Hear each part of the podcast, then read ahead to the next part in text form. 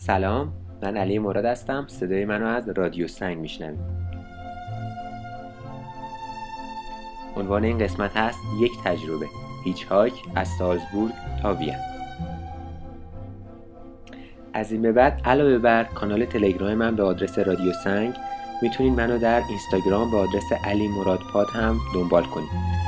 همینطور می‌تونید پادکست ها رو از اکثر اپلیکیشن های podcasting مثل iTunes، Castbox و تهران پادکست دانلود بکنید.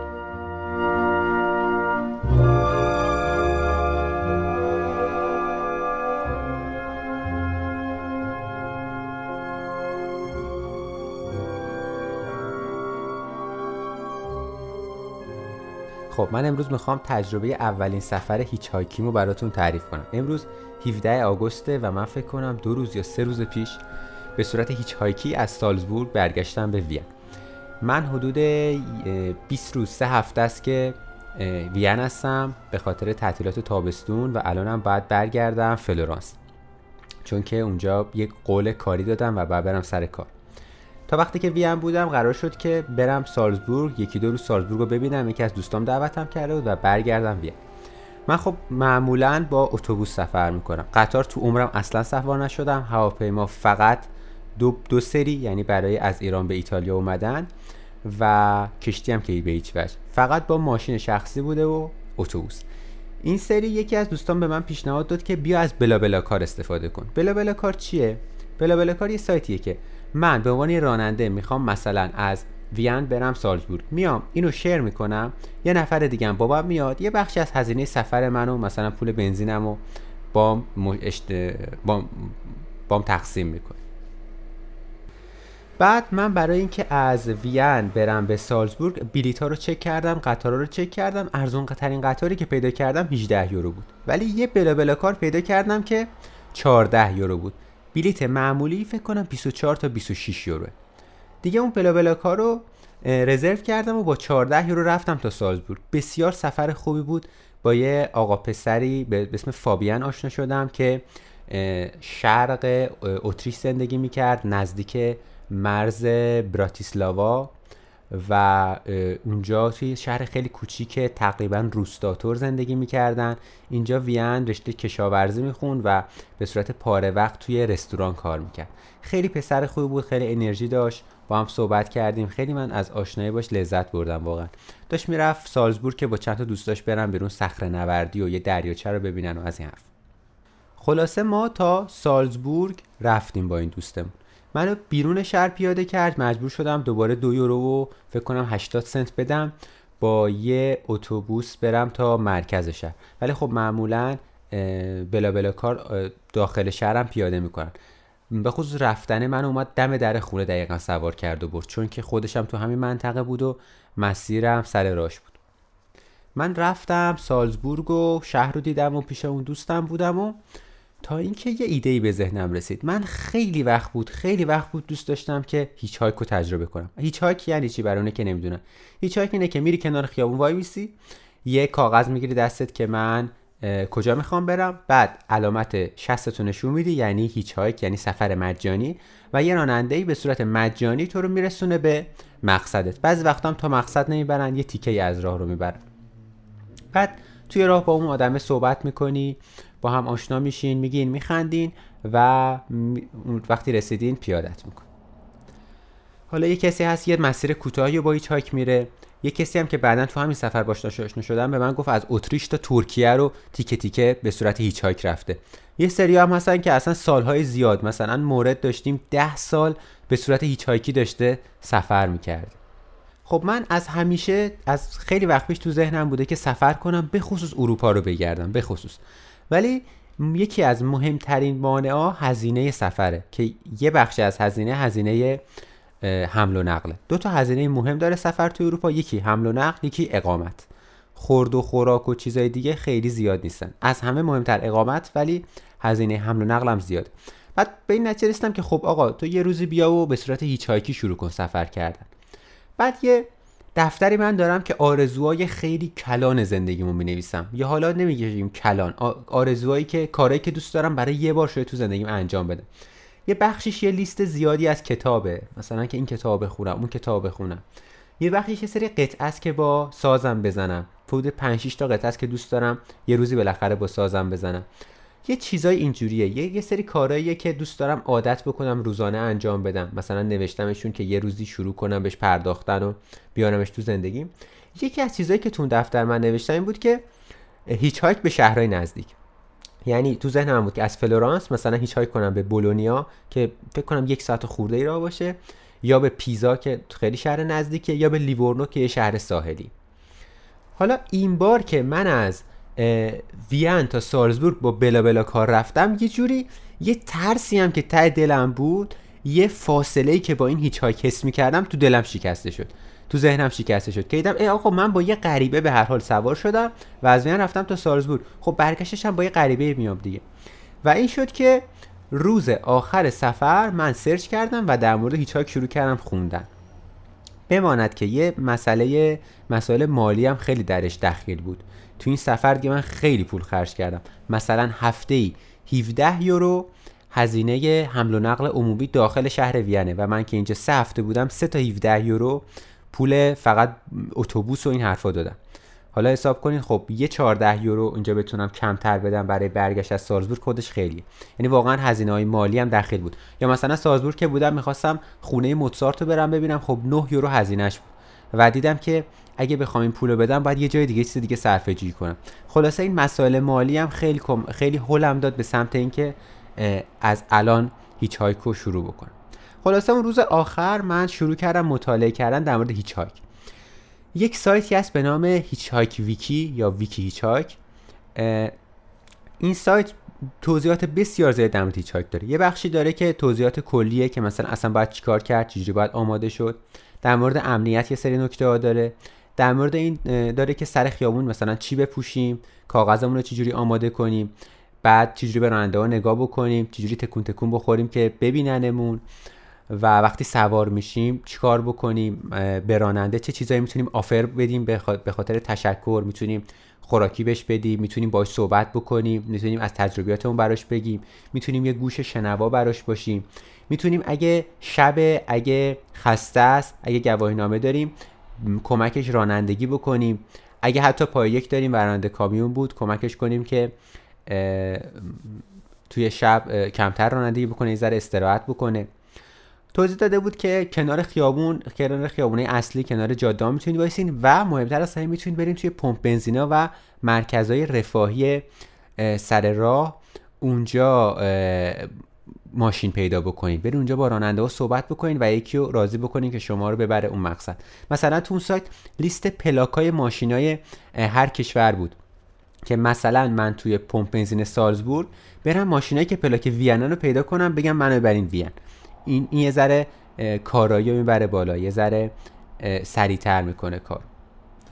بعد برای هر شهر و هر کشوری هم یه صفحه جدا داشت. توی هر کشور قوانین اون کشور رو توضیح میده که آیا ممنوعه ممنوع نیست. مثلا من فهمیدم که توی وین کنار اتوبان به هیچ وجه نباید وایساد چون اولا برات نگه نمیدارن. دوما حضور پیاده در اتوبان 200 تا 300 یورو جریمه داره و اگه پول نقل همراه نباشه می‌برن زندان تا یه نفر بیاد پولو بده و بعد بتونی بری. بعد توی اون علاوه بر قوانین کلی هر کشور و اینکه اخلاق مردم اون کشور توی هیچ چجوریه یه بخشی هم داشت برای هر شهر. مثلا گفته بود از سالزبورگ. اگه می‌خواین برین به سمت وین باید برین سالزبورگ میته. یعنی یه, یه اتوبان مرکزی سالزبورگی که به هر سمتی خروجی داره. باید برین اونجا وایسین. حتی اگه مونیخ هم می‌خواین بریم به سمت شرق یعنی به سمت آل... به سمت غرب به سمت آلمان بازم باید همونجا وایسین. منتها جهت خاص خودش. دوباره برای وین هم توضیح داده بود برای لینز که شهر بین وین و سالزبورگ هم توضیح داده بود. خلاصه برای هر شهری گفته بود که برای چه مقصدی کجا باید برین پمپ بنزینا کجان جاده ها کجان و توضیحات اینجوری. و حتی از مرکز شهر چجوری می‌تونید برسین به اونجا؟ مثلا به من گفته بود اتوبوس شماره ده و باید سوارشی تا برسی به سالزبورگ میته. من الان که فکر می‌کنم واقعا میرم چه تصمیم یه دفعه ای بود در من که ظرف شاید یه نصف روز به این نتیجه رسیدم. دیگه علی این همه سال این همه سال شاید 4 5 سال یه چیزی به نام هیچ ته ذهنت بوده. امروز دیگه روزشه که باید اینو شروع بکنی. دیگه حدود فکر کنم ساعت 6 و اینا بود. با دوستم زدیم بیرون و رفتیم یه تاب آخر رو توی شهر سالزبورگ خوردیم. یه کافه اونجا بود که خیلی قدیمی مال سال 1700 و خیلی فضای جالبی داشت. اونجا یه قهوه خوردیم. من یه کاپوچینو خیلی خیلی خوشمزه باحال خوردم. و قبلش هم رفتیم دانشگاه موتسارتیوم. دانشگاه موتسارتیوم یعنی دانشگاه موتسارت چون که سالزبورگ شهری که موتسارت درش متولد شده اونجا خیلی چیزا به اسم موتسارته. کافه موتسارت چه می‌دونم دانشگاه موتسارت تئاتر موتسارت از این حرف. دانشگاه موتسارتیوم که یکی از دانشگاه خیلی سطح بالا در موسیقیه. رفتیم اونجا من هم فضای دانشگاه رو دیدم و همین که رفتیم از دستگاه فتوکپیشون یه دسته ورق آسه برای من برداشتیم یا حالا بلند کردیم دزدیدیم شاید حتی بشه بگیم. برگاچارا رو برداشتیم و اومدیم اون کافه ای که گفتم خیلی قدیمی قهوه بخوریم. من با خودکاری که داشتم یه دونه وین به آلمانی که بشه وین. W I E N نوشتم روی کاغذ و توش رو رنگ کردم. برای سر جاده نگه داشتن. تو همون سایز سایت ویکی هیچ هم گفته بود که یه دونه لطفا به زبون محلی حتما زیرش بنویسین. منم یه بیته که میشه. لطفا زیرش نوشتم. یکم دیگه با اون دوستم بودیم و حدود فکر کنم ساعت هفت و نیم هشت اینا بود که من زدم که برم سمت سالزبورگ, سالزبورگ میته. یعنی اون اتوبانی که به همه جا راه داشت. اتوبوس سوار شدم و رفتم اونجا. خب از ایستگاه اتوبوس تا اینکه برم برسم سر جاده خیلی کار سختی بود. اصلا بلد نبودم چه جوری بخصوص که تو اتوبان نمیشه راه رفت. یه خروجی بود روبروی ایستگاه اتوبوس که رفت یه جای خیلی یه جنگل نمیشه جنگل یه فضای سبز با خونه های ویلایی خیلی قشنگ که از زیر اتوبان بود. و وقتی از اون برای اتوبان اومدم بالا دیگه وایسادم کنار جاده. یه تیکه اومدم بغل اتوبان برم از روی نقشه کاملا برم به اون سمتی که میره به سمت وین. ولی خب یه خانومی به من به آلمانی یه چیزی گفت که آخرش گفت اوتوسترادا یعنی اتوبان. و من فهمیدم منظورش اینه که آقا از جلوتر نرو پیاده نمیشه اینجا اتوبان. خلاصه برگشتم و از جاده ای که سر جاده ای که دقیقا به سمت وین نمی‌رفت. در واقع میومد به سالزبورگ. و کاغذ رو گرفتم دستم زیر ده دقیقه یه ماشین برام نگردش و واقعا واقعا خودم اصلا شگفت زده شدم فکر کردم داره شوخی می‌کنه. یه آقایی بود میان سال مثلا چل چل و پنج اینجورا می‌زد و خیلی چهره آرومی داشت ماشین خیلی خوبی هم داشت. به من گفت که من تا وین نمیرم ولی تا حدود نصف راهو میرم. ببرمت. اینجا یه ذره دو دل شدم. ببینین هیچ های که آدم باید توی روز انجام بده. به خصوص صبح زود باید شروع کرد. برای اینکه پشتت به روز باشه و اگه مثلا دو ساعت معطل شدی بالاخره یکی پیدا بشه ببرتت. یا بتونی برگردی اون محلی که اسکان داشتی. من با اون دوستم برنامه بود که خب من میرم سر جاده. اگه کسی پیدا نشد برمیگردم خونه. خب این پیدا شد و من خیلی بی تجربه کردم و گفتم باشه میام. در صورتی که باید می‌گفتم نه چون که یا باید برسیدم وین که پناهگاه داشته باشم سر پناه داشته باشم یا باید همون سالزبورگ میموندم. ولی نه اینکه زیر ده دقیقه و به این راحتی اونم با اینکه یه جای اشتباه وایستاده بودم. اینقدر راحت ماشین گیرم اومد. دیگه خیلی تو ذهنم یه یه خیالی پرورش دادم که بابا این که کاری نداره که. من که برم اونجا هم بالاخره هر جا پیاده کرد یه جایی ماشین گیرم میاد. سوار شدم و با اون آقا رفتیم. وقتی من با اون آقا آشنا شدم دیدم که اگه من از کل این هیچ هایک فقط آشنایی با آدم و گپ زدن با این آدم و به هم می‌رسید همین تجربه برای من بس بود. چون که بسیار آدم نازنینی بود بسیار انرژی داشت انرژی مثبت داشت و تجربیاتی داشت که خیلی خیلی برای من جالب بود. این آقا توی شهری بین وین و سالزبورگ نزدیک لینز زندگی می‌کرد در واقع روبروی لینز شغلش طراح نور و اجرای نورپردازی نمایش بود. یعنی توی اپرا توی تئاتر نور رو طراحی می‌کرد و اجرا می‌کرد. من بهش گفتم که پس یه آرتیست هستی؟ گفت که هم آرتیستم هم تکنیسیانم. یعنی هم یه بخش هنری داره کار ما هم یه بخش فنی.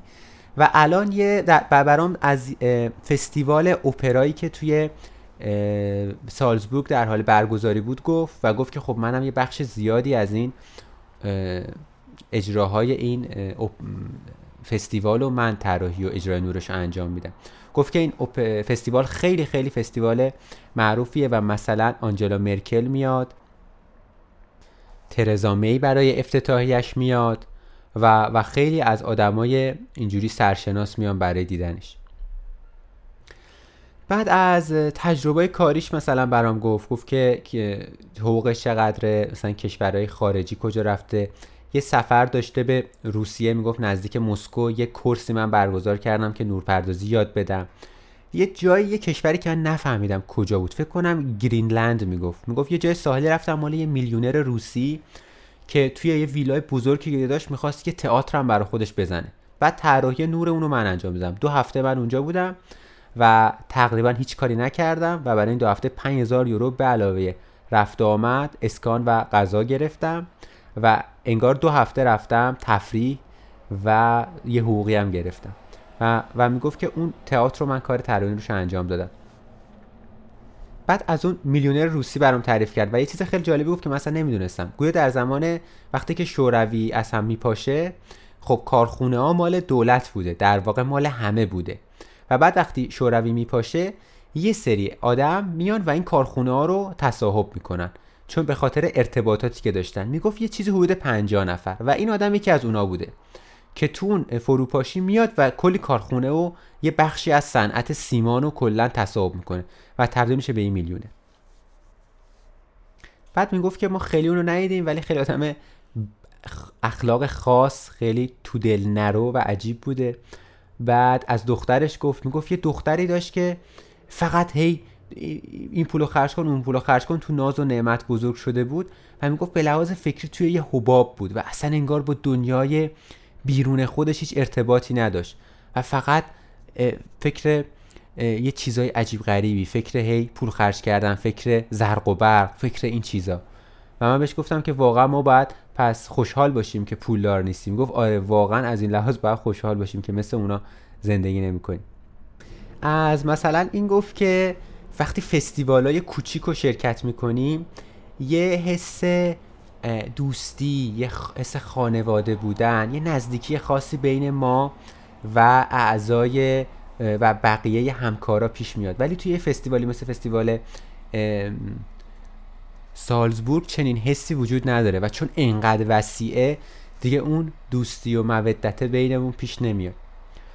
خلاصه خیلی برام حرف زد خیلی من از نگاهش به مسائل خیلی از طرز برخوردش با من تون صداش مهربونیش این گشوده بودنش که وقتی سوال ازش می‌پرسی چجوری جواب میده و و این چیزا خیلی خیلی خیلی لذت برد. و دیگه این حرفا رو می‌زدیم که کم کم رسیدیم به لینز.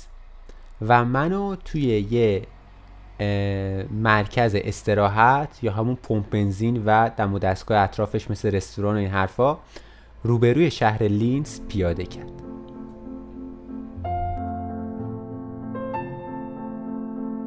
خب امیدوارم که از این شماره خوشتون اومده باشه. ادامه داستان رو می‌تونید توی شماره بعدی دنبال بکنید برای دیدن عکس این سفر می‌تونید به اینستاگرام من به آدرس علی مراد پیودی مراجعه کنید شاد و خوشحال باشین. تا شماره بعدی خدا نگهدار.